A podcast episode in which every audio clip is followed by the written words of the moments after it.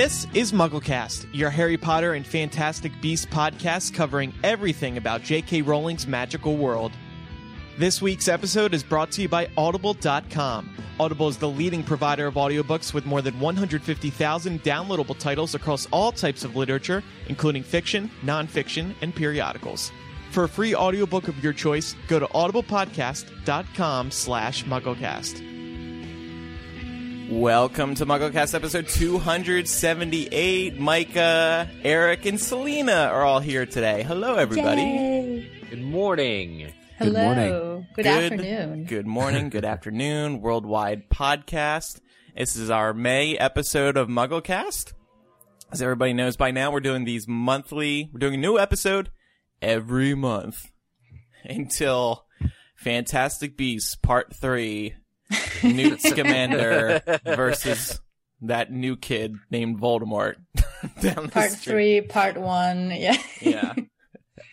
so uh, we're actually going to start today's episode with some Fantastic Beast news. And uh, man, later in the show, we're going to talk about J.K. Rowling on Twitter because she has been busy on Twitter. Mm-hmm. and it's awesome. It's amazing. And we're also going to play Make the Music Connection, and we are going to do this month in Harry Potter history and a couple other things today. So, first of all, looking at the news, uh, there wasn't too much news over the past month, but there was some big Fantastic Beast news. Of course, in case you're living under a rock, uh, this is the Harry Potter spin-off that's coming next November. Um, I just remembered something we should actually add in here. So, we found out this week that J.K. Rowling has finished the Fantastic Beasts script finally. I mean, it kind of surprised me because, you know, this project was announced September 2013, and here we are, May 2015, and it's, uh, it's, you know, she's still, she's been working on it all that time, maybe even earlier than that. Uh huh. But it's done now. Yay. So, But It's is it done, time. or is it just like ready for other people to edit it? See, that's the thing. I think it's done, done. I'm hoping because I think that's why it's taken so long because she's worked with Steve Kloves to to put together Yeah, this script. Kinks. Yeah. So um, now that the script is finished, on uh, the last episode we told everybody Eddie Redmayne was in the running, but he wasn't ready to commit because he didn't get to read the script because J.K. Rowling was still working on it. So now it's finished. He did get to read the script, and he's reportedly very happy with it, according to uh, uh, Variety. Uh. uh. he so approves. Redmayne approved. yeah, S- Stamp of approval. so it seems like he's going to be. He could take the role. So neg- negotiations are starting now. Ha! He's gonna have to commit to at least three movies. I don't Yeah. know how they com- how how they sign them on to like potential future movies, but I don't know. So it, it- is everybody? Uh, what, Selena, what do you think of Eddie uh, as Newt? Well, Andrew, no. um, I, I think you, we, we actually, I said it on Twitter and you had a really good reply that we can't really say much about Eddie as Newt because we have no idea who Newt is. So Yeah. it, it ultimately comes down to whether we were fans of, of him. And I guess, you know, confession time, I'm, I'm, I'm not really that big of a fan. You're but- not alone. Mm, yeah, I know. I mean, I mean, and that, but but ultimately, I mean, even though I'm not a huge fan, and I think I'm also because you said on on the last show, you were like, yeah, if you've seen Jupiter Ascending, and that's the last film I saw him in, so that might be coloring my view. Oh. Oh. I'm really afraid of this, like really over the top sort of intense. But no, I mean, I, people like him, and, and he's probably going to be great. You know, I was actually going to say this, um, and I'm just going to get it out of the way now. That I was thinking, what is like the connection between Eddie Redmayne and Harry Potter in my mind that I couldn't place? And I was looking through old pictures from when I covered the uh, red carpet opening for the studio tour hmm and he was one of the people on the red carpet all the way back in 2012 and he was one of No the like few random actors that showed up for this and were like on the carpet with Ah. steve Kloves and all of that Right, so Right. Yeah, and david be- heyman so between that and um i- that clip that I shared on Hypable where he's talking about missing up a chance to become a Weasley. Hmm Right. I get the impression that he's a really big Harry Potter fan. Yeah, and he's been courting them for a while. He's not going to say Yeah. no to this. right, right. So it's kind of like a dream job for him. And just seems like. imagine him like getting the script and being like, hmm, hmm, and inside he's just like so excited. Oh my god! Oh my god! Oh my god! yeah, yeah, like play coy so that they give you a salary increase. Right, like, right. Yeah, they'll pay you more if you don't immediately jump on a couch. I like Uh, that he's a fan. I, I that that's great. Well, that that that, that matters so, to us Mhm. as fans because we're like, hey, um, we want to see someone's dream come true, like Evanna Lynch. You know, when she was cast in Harry Potter, we want to see uh, also someone who's passionate, sort of working extra hard in that way, in the way that only like someone who's genuinely passionate about their work uh, can can bring to the screen persona. And we know he'll do it justice. He'll want to not Yeah, let down exactly. Harry Potter fans. So Well, and there's enough, I think, pressure creatively from the production team to actually make this a, a worthwhile film. yeah, I agree. Uh, I agree So with I- I- Selena though. I, I- I think it's hard to really put any sort of judgment down right now in terms of how he's going to play a character we really know nothing about. It's Yeah. just it, it's just like any other character that's going to get cast in these films unless we have some sort of uh, preconceived notion of them because they end up appearing in the Potter films. Maybe they're younger versions of certain characters. It's really going to be difficult for us to sit here and judge how we think they're going to portray these roles because we don't really have any context to compare it to, which I think is a good thing because when we had the Potter Mhm. films, we had three, and I think Eric mentioned this on the last episode, relative unknowns coming into it with Dan Radcliffe, Emma Watson, and Rupert Grint. And they did an amazing job and they really created the characters that we came to appreciate and they created their own versions of the characters. Maybe not the characters we had in our minds, but I think that now we're we're faced with the popularity of these films and the fact that you can't really do any sort of spin-offs without incorporating higher profile celebrities. Mm. Yeah, that's a good point. I have a little uh, bonus scoop exclusive for MuggleCast this week. So, ooh. um, so You've been cast. I have been cast. Eddie, Eddie said no. Andrew said Are no. you Jacob? yeah, but I played coy to get my contract. The you know big big payday. Uh, no, so they are casting right now uh, all these roles, not just Newt. And I heard from somebody who is somewhat involved with the casting process. Now, please take this with a grain of salt, but they are looking to cast an American for some sort of president role. Now, it's not clear if this is like a president of the United States or a president of a school. But a president of a school would be particularly interesting because that would Oh, mean Salem Witch Academy or something. What something. school? right, Yeah. right, like a magical school in the United States. So a- again, it's just the president. I think it may be a female role. Or it could be Um, the Minister of Magic in America. Like the equivalent, yeah. Yeah. Oh. The President of Magic. Oh, I didn't think of that. Yeah. I hope that's their title. The democratically elected president of magic. it just doesn't Go sound as nice go as Minister of Magic. awesome. yeah, president of magic. So they are looking for some sort of uh, presidential role, and it's not not a big role, but so yeah, that makes a lot of sense now. I, Hmm. I love I love the idea that uh they're well they're they're they can cast Americans in these films. Yeah. Now we know Mike You and I have a guys shot. must be excited about that. Well, I had been Yeah, thinking like if it's a president of a school, like kind of like a headmaster of a magical school, that would be a big deal because J.K. Rowling's never said that there's a wizarding school in America, as far as Right, I know. like, That's Salem Witch Academy. oh, Well, that she said like she Look said that's me, a thing that Michael exists. I wonder too if it's like for young ages though. Like the Witch Academy to me seems like an all female like tertiary education like school, but there aren't any of those in the Harry Potter books either. Uh, specifically, you know, nothing to do for people after they're seventeen. It's mentioned in Um, Goblet of Fire, right? As Yeah, they're yes. walking through the camps, they mention you're from right. Salem. You do one up me, Micah. You're right. I'm looking I'm at just, it now. I'm just providing yeah. a reference to Selena's point. so, um, yeah, okay. So there's that. Keep that in mind.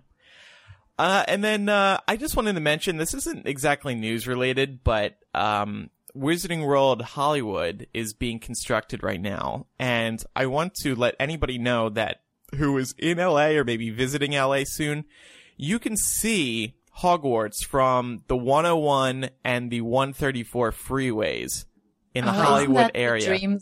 I get giddy every time I drive by it because you can see. Hogwarts very clear. Um, I don't know if they're going to try to. see Hogwarts from my house. Well, so so get this. So I just moved yesterday, very close to Universal, and I took a, I had a couple of friends over, and I took them up to the rooftop because there's a rooftop patio, and you can see Universal, and you can almost see Hogwarts. There's like a tree or two blocking it, and I was so upset. So you will be able to then in the near future. As I'm soon as you well. get a chainsaw, When you chop down the the trees. Exactly. I'm seriously considering finding those trees and cutting them down. But uh, I could see like the universal parking structure in part of the Simpsons land, and it's it's, it's uh, like I was drinking last night, so I didn't have like the most the steady look. But so I'm gonna go up today and double check. Don't fall off. Yeah, Don't no, it's a fall off safe. the wall. It's a The roof. safe roof. Um, but So yeah, can so you periscope the next time that you're driving down the freeway and I show actually us all? Yeah, you know what? I actually Snapchatted it a couple of weeks ago. So add me as Andrew Sims on Snapchat, and I'll uh, I'll I'll show show it to you. Now all of our Where's listeners are going to add you on Snapchat. Perfect. That's exactly what I want. Yeah. So uh, Periscope is like a new video thing. Is that what, what? that is? Can you do Periscope? Is that like is it a new device or do you just Yeah, do it's a live streaming app. Mhm. Oh, okay. Come on, Eric. Aren't you on top of this stuff? No, I'm not on top of this. I feel like I've been under a rock. it's like since I got back. Meerkat. It uh oh okay. okay, You just Well, do that next time more. you're driving and don't and don't crash. will do. So Eric, uh, the MuggleNet Expo happens last month. How'd it go? It did. It went really, really well. Um, April, actually almost a month ago now, April 18th, uh, was a Saturday and we, um, occupied the London Suites section of the Excel Center in London for, uh, MuggleNet Live Expo Patronum. And, uh, coming out of the day, our big, uh, number one feedback was that the event was a huge success. So we're really happy about it. Um, what I was doing during the day was uh, live tweeting some of the updates from the panels. Basically, we had uh, almost, well, actually, like 17 members of the cast and crew of the Harry Potter films, notably Warwick Davis and Nat Tena, um, but also MinaLima, the graphic artists, were there. Uh, the art director, uh, not Stuart Craig, but um, one of the men who worked with him, uh, Gary Tomkins, was there, and he actually worked on uh, the Fifth Element and The Mummy Returns. So I was able to pick his brain about that stuff too. But in general, um, we had about 200 fans uh, show up, so it was actually, I think, less than we were expecting originally. But it was a more intimate setting, and everyone um, really, I think, you know, cast and talent wise, responded to the more intimate setting, and so everyone had a really lovely time. And I just wanted to say that there's some coverage up uh, on our Twitter um, or hashtag Expo Patronum uh, and Twitter uh, at MuggleNet Live, and you can just see kind of what went on that day. And there's a couple posts on MuggleNet summarizing and that kind of thing. And just go check them out if you're interested, because it turns out we actually just had a lot of fun. And I got to go to London again, which I hadn't been out of the country in like eight years, so I was really Cool. really happy to, to be able to do that. So they finally let Oh, you out, is what you're saying. they finally let me out. Yeah, ever since ever since I ever since that uh, ill-fated uh, episode 101 of MuggleCast where I said I didn't like the book, so they let me back in. So that was good. Uh, I have something interesting I just spotted on Twitter that we are going to discuss in a moment. Uh, but first, it's time to tell everybody that today's episode is brought to you by Audible.com, the internet's leading provider of audiobooks with more than 150,000 downloadable titles across all types of literature, including audio versions of many New York Times bestsellers. For listeners of MuggleCast, Audible is offering you a free audiobook to give you a chance to try out their great service. And I'm going to recommend a book that uh, Selena and I have spoken about multiple times now on Hype, our Hypable podcast. It's called Ready Player One. Ooh. Have you heard about this, Eric? I feel like you would like this book. I have heard about this. I Okay. heard the analysis from my friend was that this guy who is really into the 80s, I mean, the author had a lot of like really cool uh, just like a lot of nostalgia, and basically put everything he loved into this world where Yeah. where like the whole world loves it, like Yeah. everything that he loved as a kid, which is cool. It's totally cool if you're an author of a book to do that. Yeah, and it's it's kind of like set within a video game type world. Um, Okay. I, I'm normally not into sci-fi, but this is really uh, appealing to me so far. I'm about 10, 11 chapters in, really enjoying it. Um, It's basically like you can live in any fantasy world that you want, and this guy just jumps from one like geeky world to an even more geeky world all the time on this like internet. It's perfect for everyone who listens to this show. Yeah, and you know, I was skeptical at first because on the back of the book it billed itself as something, something, something. It, it was comparing itself to Harry Potter, and I was Oh. like, "Oh, that's kind of It's always dumb. Yeah, Publishers have to do that, right but but i do kind of understand it now like i see the harry potter elements is just so detailed and so thought out and so smart like just such a great read so this is by Ernest Cline it's it's uh very popular right now the audio version audiobook version is narrated by Wil Wheaton nice. one of the biggest nerds in the world right now Who's Yeah. mentioned in the book? I'm pretty sure. oh awesome Oh, that's cool. yeah, there's a ton of pop culture references, so it's it's fun to like come across them. So uh, you can grab this book for free on audiblepodcast.com slash mugglecast. You have to use that special URL to get the free book deal. And um, I think you're going to enjoy it, especially this summer. Maybe you're out on the beach, taking uh, spending more time outdoors, and instead of carrying a book, you can listen to a book just like you do MuggleCast. now Audib- it will be a, a Spielberg. Oh shit! I Yes. interrupted your ad. I'm so sorry. No, it's okay. you were about to say audible.com. slash Audible, r- audiblepodcast.com slash Mugglecast. And And there, y- it will be a movie, right? yes, so listen to it now before it gets adapted by Spielberg because he is the one directing it, which is really cool. yeah, that's super cool. So I teased right before this ad that um, I saw something interesting on Twitter. The WB Tour London just tweeted a, t- a photo of Michael Gambon on the Great Hall set today. Awesome. Why is Michael Gambon back at Leavesden? Hmm?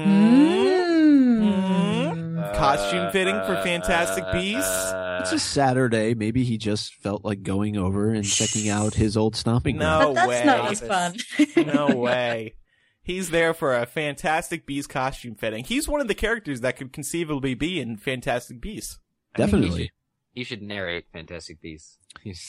In the old days. Speaking of Michael Yeah. Gambon, though, I wanted to ask, and uh, I forgot to put this into our, our doc, but did anybody watch The Casual Vacancy? Right, it aired on Oh. No, I didn't. I, I, I, you know what? I don't even want to now. the, uh, so, so actually, funny you mentioned that. I retweeted something the other day. Uh, the ratings for the casual vacancy in the U.S. were really bad. Oh, no. 268,000 people watched part one, 175,000 people watched part two, and 143,000 people watched part three. That's really low. you know, it might not mean that it's bad. It might just mean that it's not an American thing. Maybe. It's Yeah. so depressing. I'm sure that's part of it. It is. Like it it's might not be, a might uh, be almost too British for American viewers. Maybe. Did you watch happy it, Micah? story. I actually turned on part three at one point, and then it got towards the end where, as Selena mentioned, it gets really, really Oh. dark. So I couldn't bear to watch a certain part of it, and I just turned it off. And I'd rather have watched it from the beginning, but I almost wonder if they did themselves a disservice by breaking it up into three parts. Because if people weren't captivated by that first showing, then they probably just said, "I'm not going to watch it anymore." So Yeah. at some point, I think, and HBO is doing a airing every once in a while where it shows them all in a three hour span. So maybe if I have three hours, I'll sit down and watch it. But uh, the book was enough for me. It's and and I doubt I'll ever go back and read the book again. It was just one of those that I read it, I'm done. And uh, if I happen to catch it on TV in the future, maybe I'll watch it. But I don't think I'll make make a uh, point of doing it. It's also on HBO Go, I'm sure. So if you wanted to just watch it, you Yeah. know, whenever you want. Yeah, or HBO now. I guess I don't. Right. I don't have it yet. I'm gonna sign up and see if I can. I, I will watch it. Um, I did see when I was going through Twitter also like an ad for it with Michael Gambon's um character. I guess he plays Howard Mollison, and it had like a quote from him, and and this, it's this photo of him. Be it's behind it's him behind the lectern in the Great Hall, like behind the owl with the uh Yeah, you're talking about the thing so on Twitter cute. today. yeah. Yeah. the thing on Twitter that you're mentioning. Yeah, the it's and it's a really lovely photo of Michael Gambon. yeah. Isn't he done acting though? He's d- well, uh, Uh, screw- stage uh, acting. stage acting. Yep. Because Uh, he'd have to memorize like the entire play. Yeah. Um, no, It's a but really sad uh, story. yeah, it is. Yeah. It is a really sad story, but he he's very, um, like really Good nice. actor? Yeah, yeah. Well, no, no, no. I was just gonna say like he's he, no, he's got a, like a smile on it. It's just like it's a winning smile. Like I don't know, I just Oh, like this guy yeah. now. So it's, it's so way- funny because I was no when I was coming up with words, I was just thinking through the last 277 episodes where we like kind of talk chat all over him. But um, no, I oh yeah. I, I think yeah. it's a sweet, it's a really sweet photo. By the way, uh, last week I offered my copy of the Casual Vacancy. I said I could sell it to somebody. Some people actually hit me up on Twitter and was like, "So is your book still available?" And yeah, I still have it, but now I think I want to do something fun with it, involving the listeners. I don't know what though. You know what you got to do? You got to cut out uh the words Potter, the word Pottermore out of the pages, and have it like do a stop motion animation where they dance around your new apartment, Right. and like there's Hogwarts in the background. Yeah. That's the most random suggestion. You're gonna Well, you know, do you remember the Pottermore ad though when it first came out and like, Yeah. the words were coming out of Oh, the book, Get it. the Yeah. book pages? Yeah. Yeah, that was clever. So I thought this week we could do a little uh, fandom story. Maybe try to do these weekly, where we just somebody just tells a story that they remember from fandom. Because there's so many, we've done so many things over the years that I thought maybe, and and I don't think we've told many of them on the show because we've always been too preoccupied with news or just you know other things. So Eric has a story involving HP fan trips. I remember these guys. Yeah, they're um they're technically still going on. I think they're in their uh 12th year maybe. Uh but it was the first time that I ever went to London. So when I was in London last uh month uh for Expo Patronum, I just had a lot of like really good memories. And l- last night um there's some friends in town too who were talking about the old uh I don't know just like the first Potter days, like getting into Potter. And I just remember how hard it was to convince my parents to let me go um, to London. In fact, I wanted to go the year prior because when book five came out, Emerson and Jamie held like sort of a, a party at Waterstones, the Waterstones where we eventually were at for book seven in Piccadilly Circus in London. And I went there I last there. month. Ah, I went there last month and just kind of sat and read inside Waterstones again and remembered like oh, when we had cool. all the pillows and everything were all set up and stuff. But back in uh oh, there's a train. One sec. the pillows. Eric remembers the most random. I remember the things. the blue pillows. Yes, that I know what I you're everybody talking remember had. the pillows. Didn't you I was almost break the ceiling too? Yeah, Uh, we did. The, that was the people good on time. the fourth floor broke the ceiling. They was were, us. like, stomping. there. Selena, Yeah. I did And I I, had know no you were idea there. who you guys were. Yeah, we talked about this before. I had no idea who you guys were. I was just there for Harry Potter, and I was like, "Oh, cool, a podcast." yeah. That's awesome. Were you on the fourth floor then? I was on the, the yeah the floor that broke the ceiling. Yeah. Yeah, we like Yeah. I remember I think one of the lights went out. yeah. Oh, it flickered. Yeah, because Yeah. we, we we were we were on the third floor podcasting, and they had TVs set up between the third or on the third and the fourth floor. Like you know how like any concert you have a screen of what's going on, and we and I think Andrew, it may have been you who said like we can't like are there people alive up there or up on the fourth floor trying to ra- route route up the crowd, rile Yeah. up the crowd, and Yeah, I- people and they all started stomping in joy and response, and then the ceiling tile, like a piece of it came off and hit Jamie or something, like on our we were up on the panel and the light flickered. It was terrifying. That's funny. Um, but but just just uh, remember uh, or remembering getting back to uh 2003 and like I I I wanted to go and join Emerson and Jamie in London and my parents said no. Like the internet too, like just the idea of having a website uh, Yeah. or like you know what I'd say. Oh, I work for a website. Oh, you work? Do you get paid? It was always like it's a very adult approach, and they just didn't really understand or have a concept. Gosh, parents, they just don't understand People still of like don't. What MuggleNet was doing. Yeah, and it's true. Like I imagine that that it's gained slightly more, I don't know, acceptance in general culture to go places for for things like this. But I couldn't go, and then the next year I ended up. Um, Emerson was was offered. Uh, a trip on HP Fan Trips, uh, which you know at that point was a six day tour of London and York. We went to Oxford, Scarborough, but Emerson uh, couldn't go because he had finals. Um, so he asked me if I wanted to go, and I went. Um, but it was my parents said yes, and I had to have a chaperone because I was still under eighteen. Um, but really, just I, I remember seeing London for the first time, and it was through this trip, and and it was always uh, related to Harry Potter, which is why going back there last month for Harry Potter was was very special. But I, I just remember sort of the struggle at first, uh, convincing my parents to go, and and and eventually they uh, relented, and I was able to. I had my robes made, Aw. my Gryffindor robes. Um, I had made for that trip because we had received promo images of movie three, which at that point that was when they, um, you know, re- uh, renovated the robes, the way the robes look. Eric, by the way, has worn those robes in the in the the heat of Vegas, in the heat of New York, in the dead of summer. They, they've you gone wash them? everywhere. They're heavy. They have a heavy material that li- is long lasting. I still have them. Can I They're still ask good- how much does it cost to dry clean those robes? and, and Uh, what's the reaction from the dry cleaner when you take them in? Well, I don't actually speak with the dry cleaner. I speak with the little Asian lady who takes my then you know slip and gives me a receipt.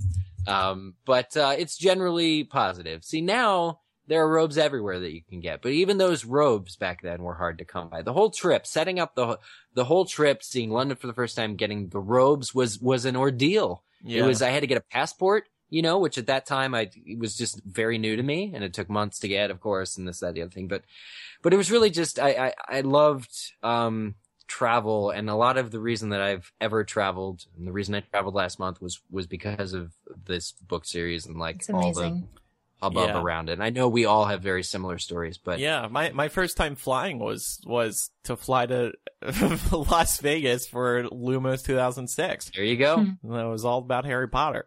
You know, Yeah. every time I go to London now, I always go back to that um that alley by Waterstones because yeah, I was there for for the book just because it was the Waterstones. Um, And they I- had I all the thought when- news yeah, well, I, I wanted to go where J.K. Rowling was, but we couldn't get tickets for that obviously because it was all the, the little kids. God, Right. Yeah. so Oh, so yeah. me and and my family we just stood in line in, in that alley and and I always go by and I'm like, oh, good times. Oh, that's cute. Yeah. Okay. I just well, remem- oh, go go on. Oh no, but talking about the books. so many memories. yeah, yeah, those those those alleys. This is a fun segment. um, yeah. no, the, there were there were news outlets from all around the world, obviously covering the final Harry Potter book. It was huge. It was absolutely huge, and so there were news outlets. We spoke to a few of them, I think, on the way out um, after the after party, and I just remember being a wreck. And Jamie especially was was a wreck. He was Oh just- yeah, he book was seven. sobbing, Yeah, sobbing yeah, Jamie. Yeah, because it we was all over. have But we still What? have pictures of him, like like because people were taking pictures like while he was crying, and Yeah. oh man, that was, that was no, crazy. but but really, it was it was it was the end. We didn't know what the future held, and if you had told me that we still would have been doing MuggleCast eight years, yeah, I don't sorry. I would have thought. That is pretty funny. kind Why funny. is that funny? I don't know. It's just amazing. Yeah, yeah. yeah. Um, So- Still strong, Yeah. yeah. yeah. So let's move on. Uh, we it's now time for pen and paper are my priority, where we look at what Woo. J.K. Rowling's been tweeting over the past week, or sorry, past month. Uh, first of all, she you know she's been really busy on Twitter for the past month, continuing continuing to love Twitter. One of the biggest things I think though was um on the on the uh anniversary of the Battle of Hogwarts, which was on May second. She apologized for Fred's death. she said she said today I would just like to say I'm really sorry about he- Fred. Bows head in acceptance of your reasonable ire. And uh, that tweet went viral. She got 51,000 retweets. And then and then she said um and then one of the readers cuz they're never satisfied said, "What about Tonks and Lupin?" and she said, "I thought I might apologize for one death per anniversary. Fred Yeah. was the worst for me, so I started with him." So I guess every year now she's going to start apologizing for people's deaths. Well, I, I think she should do more than than just the same thing every year. She should come up with something a little bit different. But I'm not a big fan of this, and, See, you- and the reason why, no, Go no, ahead. just I'm not a big fan of authors apologizing for certain things that they do in their work unless it's extremely controversial. So I don't think that she should necessarily be going back and apologizing for killing off a character. Well, I don't know if that's what she's doing. I think it's more. I just saw it as her being like, "I'm sorry that I caused you so much pain." Yeah, you know what kind I of mean? like sorry for your loss. yeah. That type. It'd be Which is really like- her loss. because she did she did say I'm really sorry about Fred. She didn't exactly say like I wish I I'm hadn't sorry killed for him. killing wish him. I hadn't killed or sorry that I killed him. It's just kind Yeah. of like this death caused you pain that could have been avoided if I hadn't written that. I did write that. I'm still standing by that I wrote that, but as a result of standing by it, I'm so sorry. it's more of an in memoriam. But yeah, I think so. Well, this um I'm a terrible Harry Potter fan who doesn't remember the date of the Battle of Hogwarts. And so May this this I saw this that morning. Yeah. Oh. Oh, May 2nd. Isn't that MuggleCast t-shirt day? Uh, or is it June no, 6th? Sometime in June. Eric's funny how- confusing all his dates. yeah, yeah, all my dates are I'm getting old, guys. Um The Battle of But- MuggleCast T-shirt day, something I'm like no that. longer the spring chicken uh, that I once was. But but no, um, May second. So I, re- I read this tweet and I was like, oh okay. And then later in the day, it was starting to get coverage, and I was like, oh, it is the Battle of Hogwarts Day. All right, cool. That's why she apologized. I do know what you mean, Micah. It's not right for her to start going back and like changing things or saying she, you know, should have It- done it- things differently. if you were It just that sorry reminded me it- of the Harry Hermione Harry and Hermione. I was just gonna comment. say. yeah, from earlier in the year or late last year. I forget when it was. And I'm not saying that she can't change her mind about things or be vocal about the series, but when you when you start to talk about the main themes and tenets of the series, and and Fred was such an integral part, obviously, and was part of a family that we really enjoyed. And I'm I'm not trying to, you know, be tough here, but I'm just saying like I don't like it. It's it's it, it, let's take a series that a lot of us read and watch on television in Game of Thrones. Could you imagine if an author like George R. R. Martin started going back and apologizing for all the people that he killed? he, it- it would- he would be doing it for the rest of his life. But Well, it's just, I don't know. Like maybe I just interpreted it in a different way, but I, I don't like the idea of an author going back and apologizing for what they did because the whole point was that they were using it to to tell part of the story and and to reach the ultimate end game here, which was you know Harry finally defeating Right. Voldemort. So and and the reality that there are casualties of these battles and of wars and the parallel to that in in modern day society and history. So I just I wasn't a big fan of that, and I'm not a big fan of her apologizing for more of them in the future. yeah, I know. I know what you mean, and that it sort of it puts the legitimacy of the story a little bit of, at risk when like the whole Harry Hermione thing I was completely with you I was like well you know it's you can't go back and say I wish I did things differently because it makes the world she created feel less real but but I do think for this she was just saying sorry that I you know did this to you yeah. I It's think like, like I I'm a think that's what happened as murderer well. in Yeah. like a Yes. jovial in a jovial way of I don't saying think I'm a she would take murderer. it back you know what I mean like I really don't think she would mm. I don't think so either.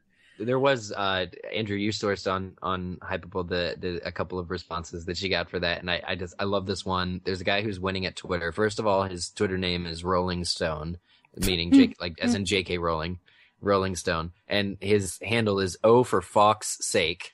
So at O for Fox sake. And he just Oh, wow. said right? It's just some people win at Twitter.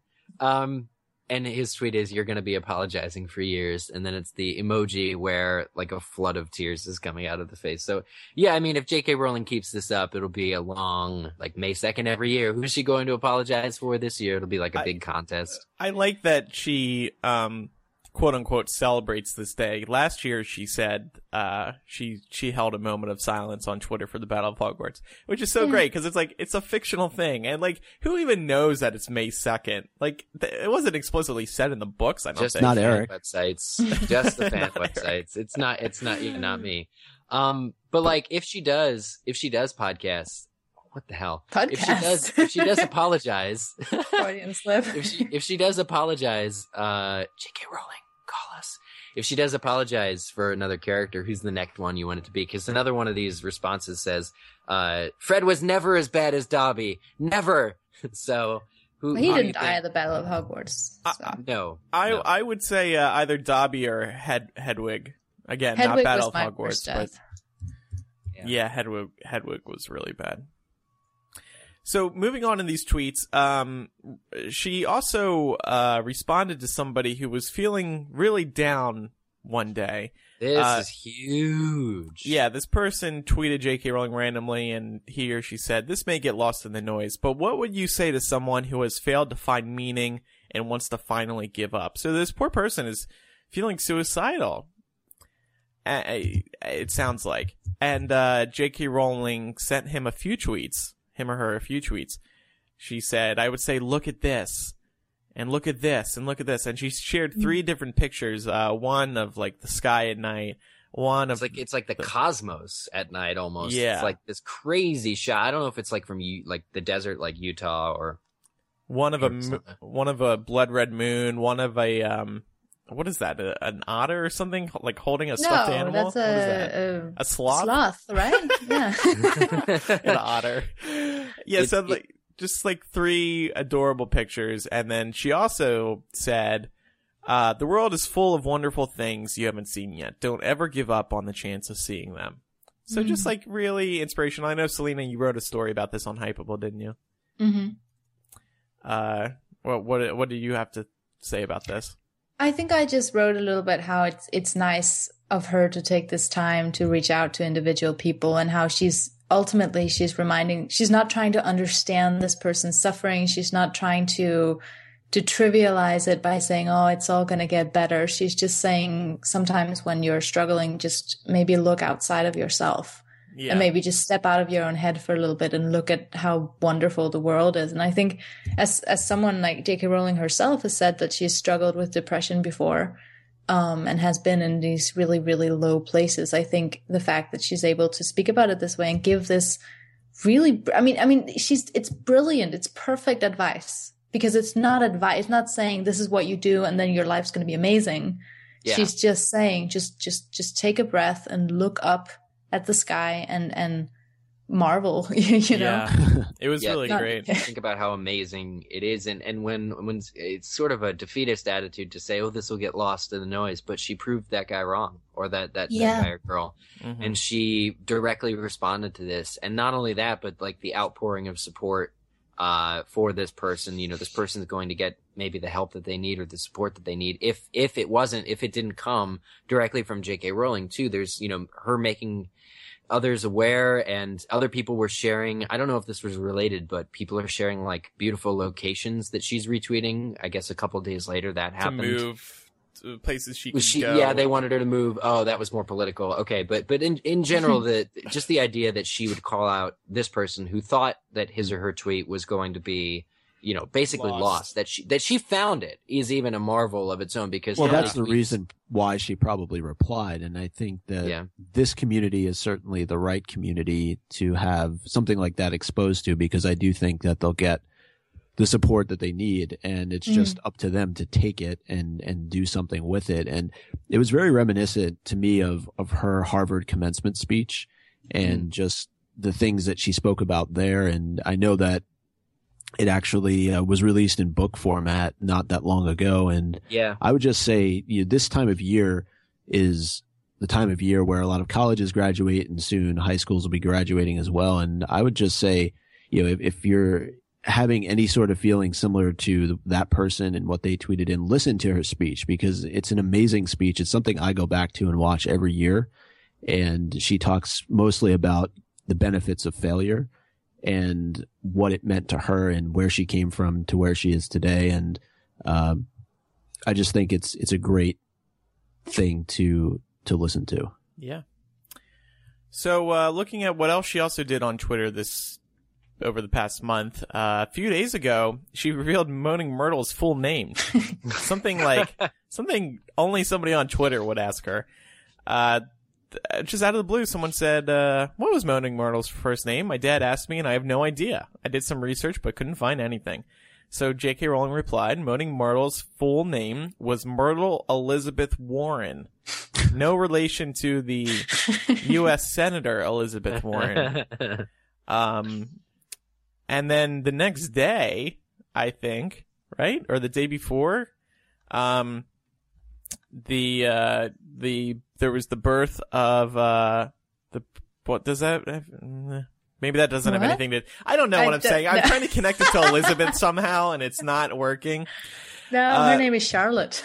Charlotte, yeah. So then the next day, uh, Rowling reacted to Princess Charlotte's birth, the, the second royal baby. Um, and she said, So, royal baby's name is Charlotte. I'm sad it's not Victoria. Oh, somebody said that to her and she quoted it. Oh, okay. And then she said, I was hoping for Nymphadora, but no, not even a middle name. Not even a middle name. But the Moaning Myrtle thing um, was pretty cool. I like when she drops random facts. And You know that's what I like? It's just that she does this, and then we post it on Hypable, and then people are like, "Oh my god!" I think it's one of those things like you want to know, but you've never thought about before. Because you, Yeah. you're always just like, oh, Moaning, Moaning Myrtle's name is Moaning Myrtle. Right. Like, that's it. I Well, wouldn't. I, I Hmm? the, yeah, the thing I like about it is that she came up with it on the spot too. Uh, do you apparently think this, so? So? No, she actually said so because the, uh, the with regarding Elizabeth because she knew that Myrtle's last name was was Warren. Apparently, this is from the Twitter exchange that happened immediately Okay. afterwards. Um, Moaning Myrtle's full name was yeah Myrtle Elizabeth Warren. She actually how she came up with yeah she says nothing to do with the United States Elizabeth Warren. I hasten to add Elizabeth is just one of those classic British middle names. And then uh, what she said after that was I already knew Uh, her surname was Warren, Warren. but I just thought, what's a good middle name of of the of period? the period. Then the moment I'd committed myself, I thought, "Uh oh." So, uh, so because there were a didn't make lot of articles that came out of that tweet. yeah that. I, Yeah, I don't because- even know. And you know, some people are complaining like, "Oh, Elizabeth Warren, why would you use a U.S. senator's name?" Blah blah blah blah blah. Like people complain about anything. You know, I had a completely different reaction too because I don't really follow politics and know who Elizabeth Warren is. I thought that Elizabeth Warren was an old like um like Salem witch trial like victim because I used to watch Charmed, the TV series, and actually I got the name wrong. It's Melinda Warren, but the ancestor of the Charm sisters, who are the the stars of that thing, was named Melinda Warren, and she was uh, persecuted in the Salem witch trials. So I thought J.K. Rowling was actually making like a historical Salem witch whole thing, which would have been cool because Moaning Myrtle, you know, is basically a, a victim, uh, a witch victim in the series. But that's just my mistake, We can just uh, rest assured that anytime J.K. Rowling tweets, it's going to make national news. Yeah, and it's- exactly. This was clearly a ringing endorsement by J.K. Rowling for Elizabeth Warren to run for president of the United States. Clearly, Yeah, well, was it? I mean, Moaning Myrtle is like the worst. That's so- true too. So one other thing I want to mention, we we can't not mention this. Uh, No. J.K. Rowling. So the the big UK election was held uh, earlier this month, and J.K. Rowling was, you know, sharing her political views on Twitter, and she was getting into fights with people, and she actually would battle some people.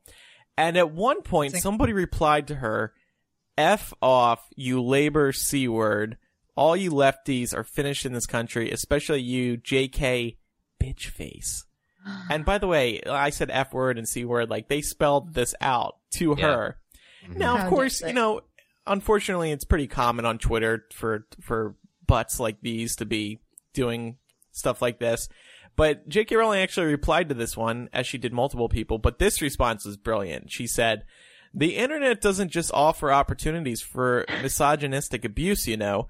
Penis enlargers can also be bought discreetly.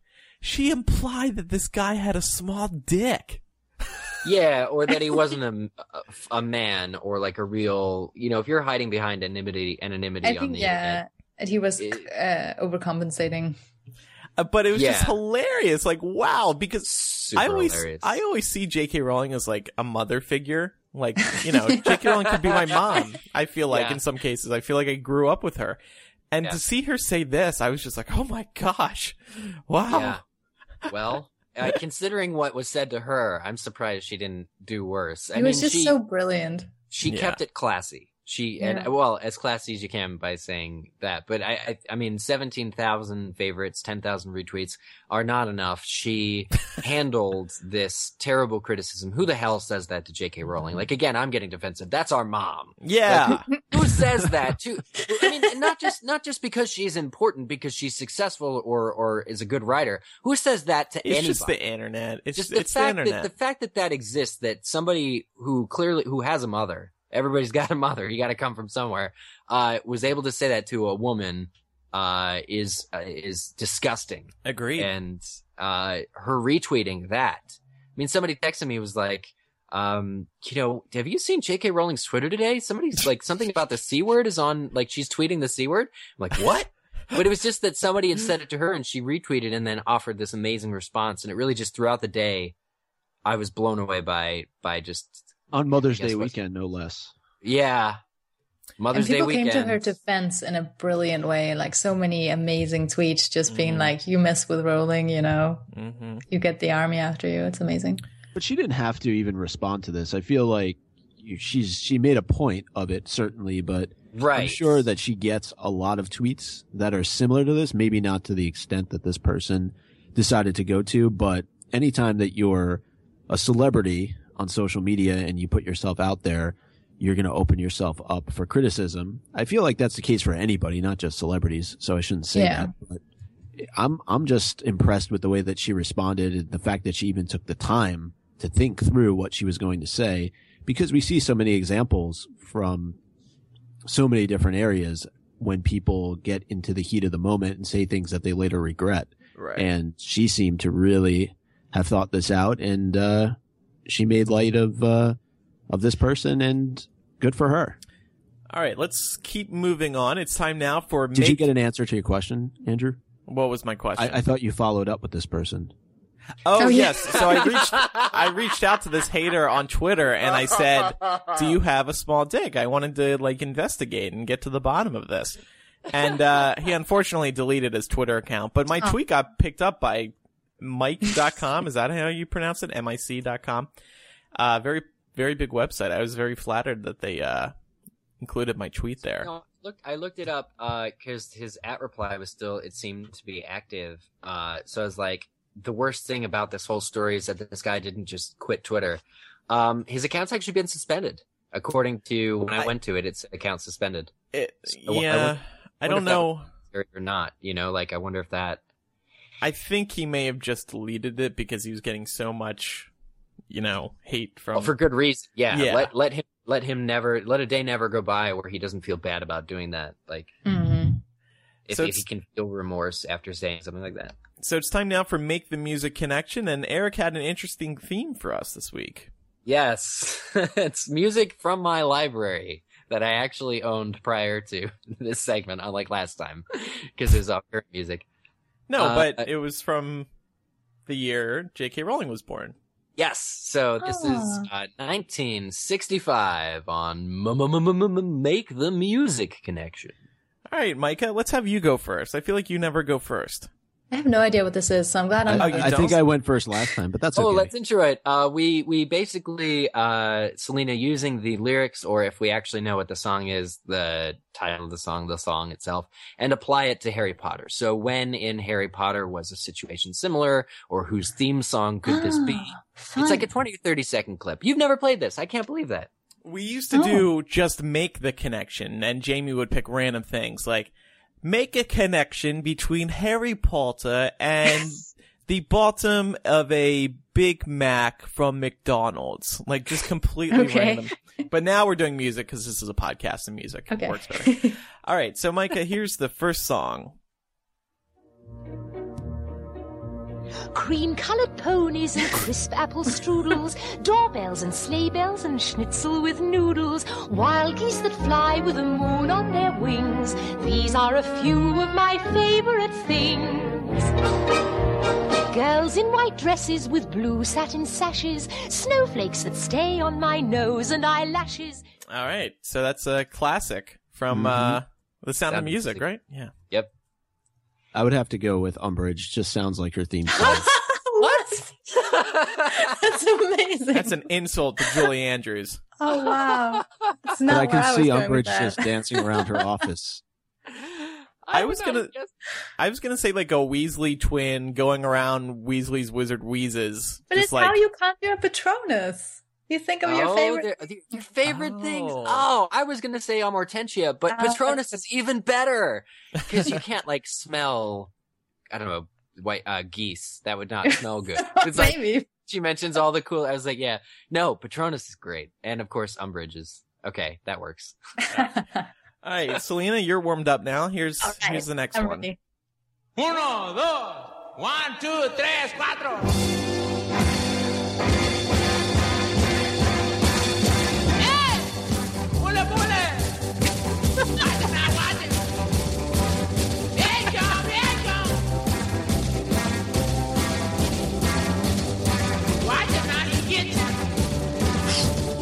Is like the most challenging one ever. Okay, I have no idea what that is. I don't I'm either. pretty What is it, Eric?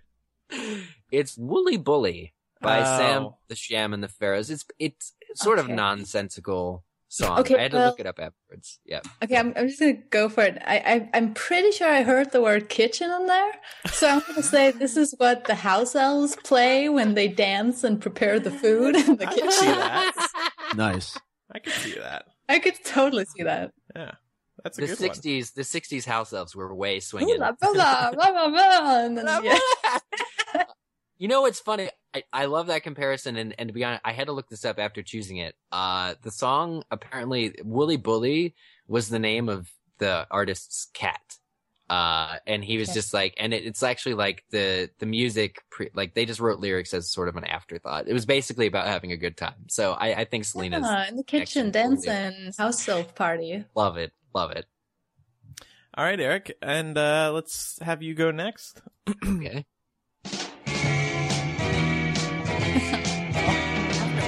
Do you believe in magic? In a young girl's heart, how the music can free her whenever it starts, and it's magic. If the music is groovy and makes you feel happy like an old time movie, I'll tell you about the magic and to free your soul. But it's like trying to tell a stranger about a rock and roll. If you believe in magic. That's like the easiest one. In a young girl's heart. yeah. Yeah, the lovin' spoonful. Uh, okay, I'm gonna go with, uh, Luna. Luna tends to believe in a little bit more magic than everyone else. Uh, Hmm. so I'm gonna say, I was gonna say like young Lily when she found out she was a witch, because they talk about old time movies and stuff, but that was kind of colored by the negativity of Snape. So I'm gonna say Luna. Um, That's like that's like the opening for the upcoming Harry Potter television series. In my opinion. I, I agree. If it I was agree made in the 1980s, yeah. Yeah. Oh, 60s, 65. All right, last one. I'm terrified. You're trying hard not to show it. But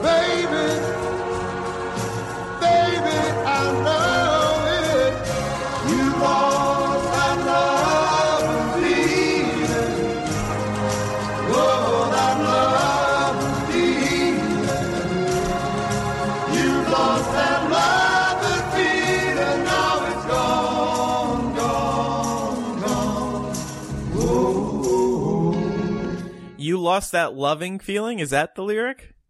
Yes. You lost that loving feeling. The Righteous Brothers. I may need help on this one. I mean, obvi- Snape. Snape. Snape and Lily. I I got Snape all over that song. Yeah. Yeah, explain that.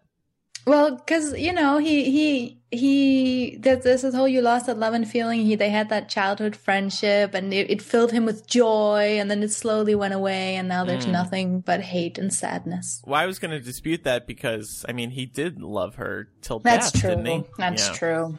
Yeah, that's a then. good. That's a good one though. Un- uh, yeah, unrequited love or like love that faded is hard to find in the Harry Snape Potter and Grin- no, uh, Dumbledore and Grindelwald. Oh, there's that. I was gonna say like, I don't like Harry and Cho, like Harry's message to Cho, like you lost that loving Yeah. feeling, even though she may have never really had it. hmm All right, so that's how we play That was successful. make the music connection. Yeah, it's a good it's a good game. So another one of our newer segments here this month in Harry Potter history. Micah, did you put this together?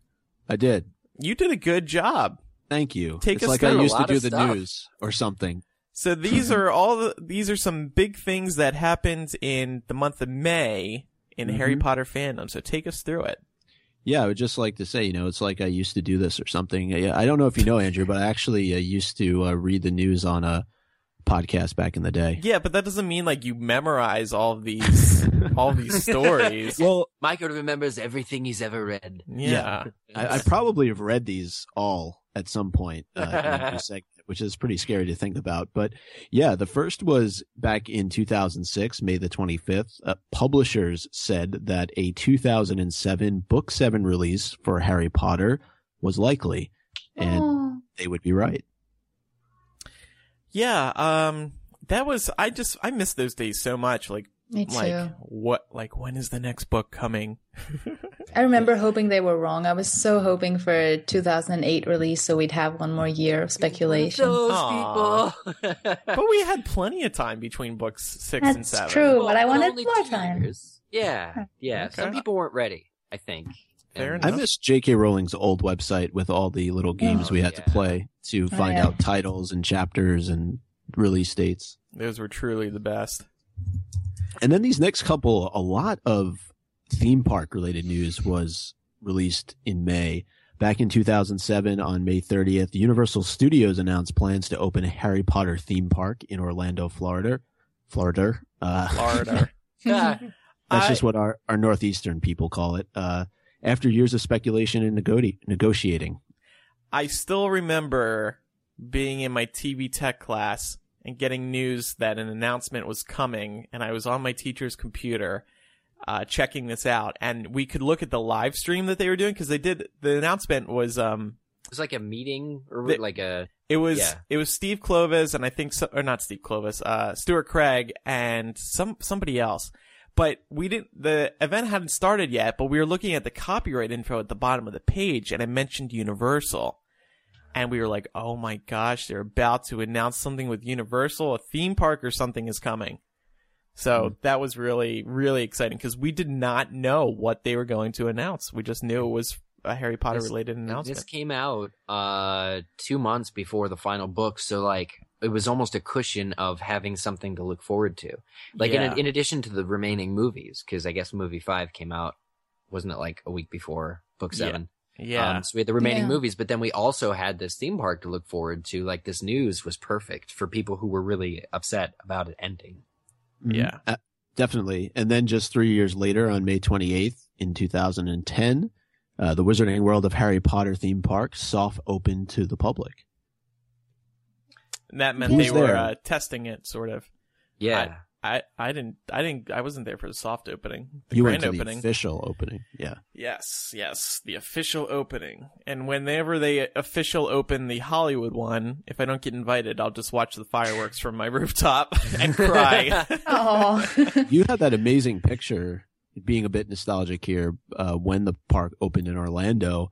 That amazing shot with the snowman in it and then the fireworks over Hogwarts. yeah. I don't mean to brag, but uh, I was, I, those pictures I took that night, I'm really, really proud of. Yeah. You should be. They Thanks. were they were amazing. Um. Okay. What else? Well, more theme park news. May 9th, 2012, the Wizarding World of Harry Potter theme park was announced to arrive in Japan in 2014. So this is this is the season, right? Uh, so if we may get more theme park news at some point, just like you were talking about Oh. earlier in Yeah. The episode with LA, it's possible. This seems to be about the time of year that they do a lot of their releases for theme parks. Yeah. Yeah. Um and the um so that one is open now. Japan. It's the second one. And apparently they're trying to do like something unique with each of these. So like Orlando has something obviously Orlando is most unique because it's the original and also the biggest. But then um this one in Japan has the Hogwarts uh the Great Lake out front, hmm which is really cool. Yeah, that is cool. Do they have a giant squid? I, I don't know. I don't that's think so. I well the the the lake as it happens, it's kind of funny because with the lake, it was already like they didn't build it for the park; it was already in the Universal's territory. But they they just built the castle so it was a lot closer to the lake than it is even at Islands of Adventure. but Islands of Adventure has that huge body of water in the early in like the entrance to the park. Do you think too. they should convert that? That- no, I think it sh- it's too late now, but it should always have been sort of the the highlight or like a thing where you could maybe boat into like you know the docks and stuff because like riding your boat to Hogwarts is is kind of the the top Harry Potter fan experience, yeah. I think, which they have yet to do. So so I You have to go from the train to the boat to the castle. to the castle. exactly, exactly. I think they could probably maybe work that out. Yeah, and, and who knows what the future holds because I saw what was it last week or two weeks ago the Universal announced that they're going to add Nintendo characters to their parks as well. Mhm. Yeah. Your rides and stuff. So they continue to uh to expand on that front, and I, And- I can't help but think that Potter had a lot to do with bringing Oh, yeah. them back to the uh forefront of theme park experiences. It's such a great one to it's it's it's so easy to show off to these other potential properties like hey Nintendo you want to build with us look what we did with Harry Potter Yeah, look at the Mhm. billions of dollars we've made. and Just and in remember revenue.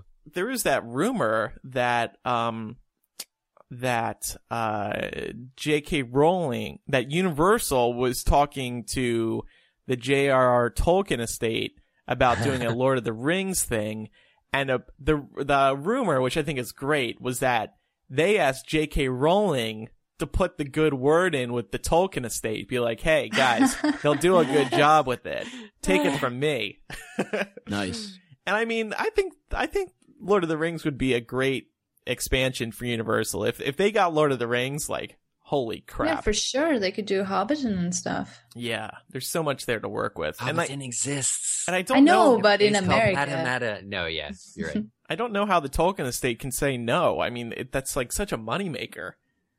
I Yeah. Lord of the Rings for me is all about the battles. Like, unless you're going to stage a 700 person war every day in a field, I don't think it's worth trying to recreate. But the battle there's of the a lot of tourists. There's a lot in this. Yeah, yeah, exactly. There's a lot in the Shire to be desired in terms of places to eat. yeah, I guess They not very make theme cool parky though. They, they should make a they should make a restaurant that's slightly too big for everybody. Just like you're, you're, you're a hobbit. Oh my the prancing God. pony is it the prancing pony? They should. It should be like the reverse Legoland, where nothing. It's not all too small. It's all too big, and They're you're all too big. hobbits. Yeah, yeah, yeah. Mhm. That'd be that'd be pretty cool. I would. We could I would. go. a, a barrel flume. right? Oh, So see, there are Flight of ideas. the Balrog. so There are plenty of ideas. All right. And then uh, the last bit of uh, history here goes back about exactly a year or so ago, and it ties in nicely to the conversation we were having earlier. Warner Brothers announced the, f- the release date uh, for the first Fantastic Beasts film to be November 18th, 2016. Excellent. Soon. And I uh, I saw this come up in my Timehop yesterday, and uh, it's funny. Like I had been really excited for this announcement when they were going to announce the release date because it's like a big deal because then you can start the countdown. It's just really exciting. Exactly, exactly. And you know, uh, I'm a big Bruce Springsteen fan, so I was driving to the Bruce Springsteen concert when the news broke, and I'm like, I said to myself, and I tweeted this too. I was like, "Gosh darn it! The one time in the past three years I'm driving to a Springsteen and uh, you know show when I'm like offline for a few hours, that's when this news breaks. What is my luck?" And I pulled over on the freeway, safely, of course, and then I wrote the story up because I had my laptop with me. Wow. Dedication. Yeah, so I'll never forget where I was when I learned when Fantastic Beasts will be opening. And since then, we found out that, you know, they, they've also scheduled Fantastic Beasts 2 and 3 for November 18, 2018, and November, or not November 18, but November 2018 and November 2020. So, Every two years.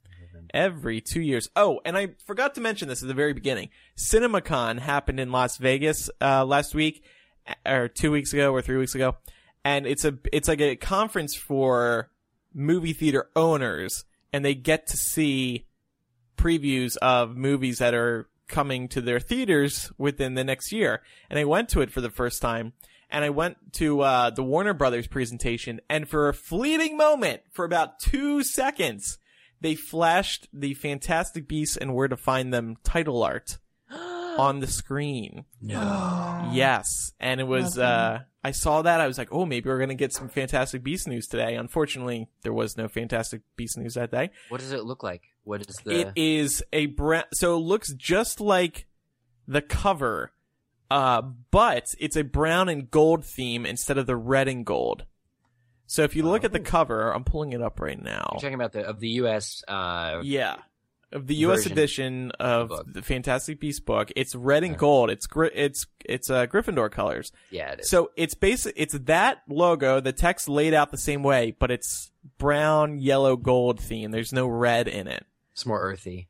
So speaking of cons, though, do you think that we'll get some information at San Diego Comic Con this year, I or is think, it too early? I think it's too early. I mean, by Comic Con standards, I guess it's not that early, but Maybe Eddie Redmayne will walk around as a Death Eater and no one will know. yeah, like I guess they Well, could they have might Eddie do- Redmayne. They might do a, a poster reveal, like a proper logo reveal or, or something like that. Yeah, they could. I mean, last year they had the Batman versus Superman cast members, three of them, come out on stage. They didn't talk. Mm. It was really lame, but they did come out, and that was almost two years in advance. That was about a year and a half in advance, and uh, by by uh, July we're going to be a year and a half away. So maybe they could have Eddie Rain Find out Ed- who Eddie Jacob is. yeah. And who's playing the president of magic in the United States? Very important. Yeah. So, uh, actually, speaking of Fantastic Beasts, we forgot to get to this earlier in the show. We asked people on Twitter what they think of Eddie Redmayne as uh, Newt now that we have the news. Uh, Chris said, I've never seen him in anything, but he has the right look for what I imagine Newt will look like. Uh, Maya says, I'm excited. I think he'll be great for the role. Christina says, we don't really know if he will take on the role. He seems like a good actor. I'll have to see him in the role to really decide. It's all right. He's got an Oscar. You know, he's okay. Yeah. and uh, Kristen says, honestly, I'd rather have somebody else play Newt. Mm. Hashtag not my Newt. Start the campaign. I think I trolled J.K. Rowling on Twitter with that one a few weeks ago. I don't know why. Not my dude. So uh, that's it for this week's episode of MuggleCast. I'd like to uh, plug the show I'm doing weekly with Matt, Lauren, and Elisa called Millennial. It's over at millennialshow.com. Uh, you can listen for free, but we also have a Patreon set up where you can pledge as little as $2 a month to get bonus content. Uh, and we're doing a bunch of fun stuff there. And I know, Selena, you're a new listener to Millennial, and I appreciate I that. I am. I heard my name the other day. I was so excited. We were telling my stupid you. lie story of all things. hey, a listener brought it up. It wasn't our fault. So you can go to millennialshow.com. And speaking of Selena, she is now Ooh. the host of Hypable's Hype. Yeah, filling. Andrew's shoes. Um, well, we brought back Hypable's Hype, which is uh, uh, flagship show about uh, general entertainment news across uh, films and books and TV shows and music. All the biggest stories, we bring them up uh, in a news, you know, sort of show format way with other fun segments as well. And we're, we've been talking a lot about Marvel lately because of all the Marvel news. We bring up Fantastic Beasts and J.K. Rowling and all that stuff. And uh, it's me and it's Marama from uh, Hypable. It's uh, Pamela from Imprint. And it's Kyle from a bunch of other shows. And sometimes it's Andrew. And it's a lot of fun. And that's called Hype. And it's on Twitter at Hypable Hype in one word. And we hope you'll check it out. And it's weekly. It is weekly. It's yes now weekly. it's it's a good way to sort of sum up everything that's happened in uh, fandom, all the biggest stories, because we do make sure we include everything. So if you want to make sure you're caught up on pop culture and you know you scroll through Hypable, but you think you might miss stuff, it's a really good way to just make sure you're all caught up. Awesome. Mike and Eric, want to say anything about Yeah, Game we'll- of Owns? Yeah, yeah, we'll take turns plugging. Uh, Micah, you go. I like, Yeah, like two that. plugs He right said, after I don't, each other. I don't really have anything prepared, so I'm going to just let Micah go and explain it. Um, no, but uh, we're in the middle of Game of Thrones season five. Actually, Woo! just past the halfway point, and uh, season episode six is this Sunday, and it's crazy to think that uh, the season is almost uh, over. But uh, we do a podcast.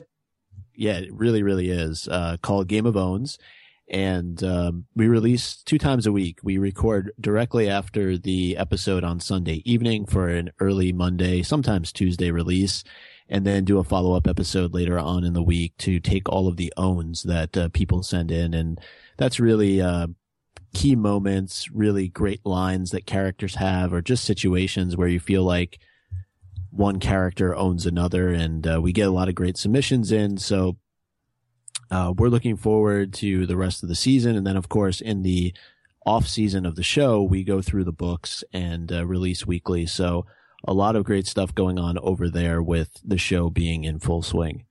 Cool. And we also have a Patreon for Game of Owns, patreon.com slash goo. Fun, fun goo. Um, w- uh, one thing I want to plug that I forgot to mention earlier, uh, is just that on the, the, um, reminiscing segment when I was talking about HP fan trips. I actually, as a 16 year old, part of why I was able to go along was I had to develop web videos. Um, basically video, I video, I videoed the whole thing, basically the whole trip. And I turned them into, at the time, six, I think, videos of like summarizing each day of the tour. Cause it was HP fan trip's first tour, first time doing that. And I will say, uh, they are on YouTube. If you want to check them out, it just says HP Fan Trips. It's under my personal YouTube channel. And I don't, I kind of don't know why I'm plugging them because they're actually extremely embarrassing. I thought I was funny. I thought I was cool. and like, they're actually a bit painful for me to watch. So I won't be rewatching them, but you certainly can. Uh, just, you know, add that little bit of extra. This is me when I was 16 and in love with Go Harry Potter. easy So- on Oh, him. I Yeah, really- go easy on me, but go check them out. I just Are figured you why the hell not? sweating in your robes? I'll watch that. I'm not sweating, but I do, I do. It's before they had the the cart at nine and three quarters because now when you go to King's Ah. Cross in London, they have a cart that's embedded in the wall, and Yeah. it was just a blank wall at that time that was labeled nine and three quarters. But I actually, so I took uh, several of the girls who were with me, I took all their handbags, put it on an actual uh, baggage trolley, and ran into the wall. Did and you that's in, actually uh, run into the wall? Or Yeah, did you I like ran into the pretend? wall. I ran into the wall. It looks better in slow motion. Uh, but I actually ran into the wall, toppled over, hurt my knee pretty badly. Okay, wait, Um, there's video of this? Yeah, there's video of Okay, this. Yeah, I'm day four, day four, part two. I think it is. Okay. Um, I'll be watching that. Yeah. So, so that was it. Was a it was a blast. But yeah, to be young and in love with Harry Potter, it's something that I really looking forward to. Fantastic Beasts. I hope that uh, an entire new generation is able to. I know they're just films and not you know books first, but I hope that young kids are able to be as passionate about Fantastic Beasts or even still about Harry Potter as we were because that was just a blast. And we will, um, if you have any stories of your own, dear listeners, that you would like to submit, let us know. We'd love to hear them and read them. You can send them to mugglecast at gmail.com. We'll, al- we'll also remind you on social media, hopefully get some of your stories that way. So, uh cause we want to hear about people's ex- fandom experiences over the years, whether it's past or present. It's, it's, it's interesting and inspiring and yeah, good podcast material, I think. All right. Thanks everybody for listening. Micah, Eric, Selena. It was a pleasure. Thanks for having me on again. No problem. Always yeah, fun. always fun. Always fun. I'm Andrew. I'm Eric. I'm Micah. And I'm Selena. We'll see everybody next month for episode 279. Goodbye. Bye. Bye. Bye.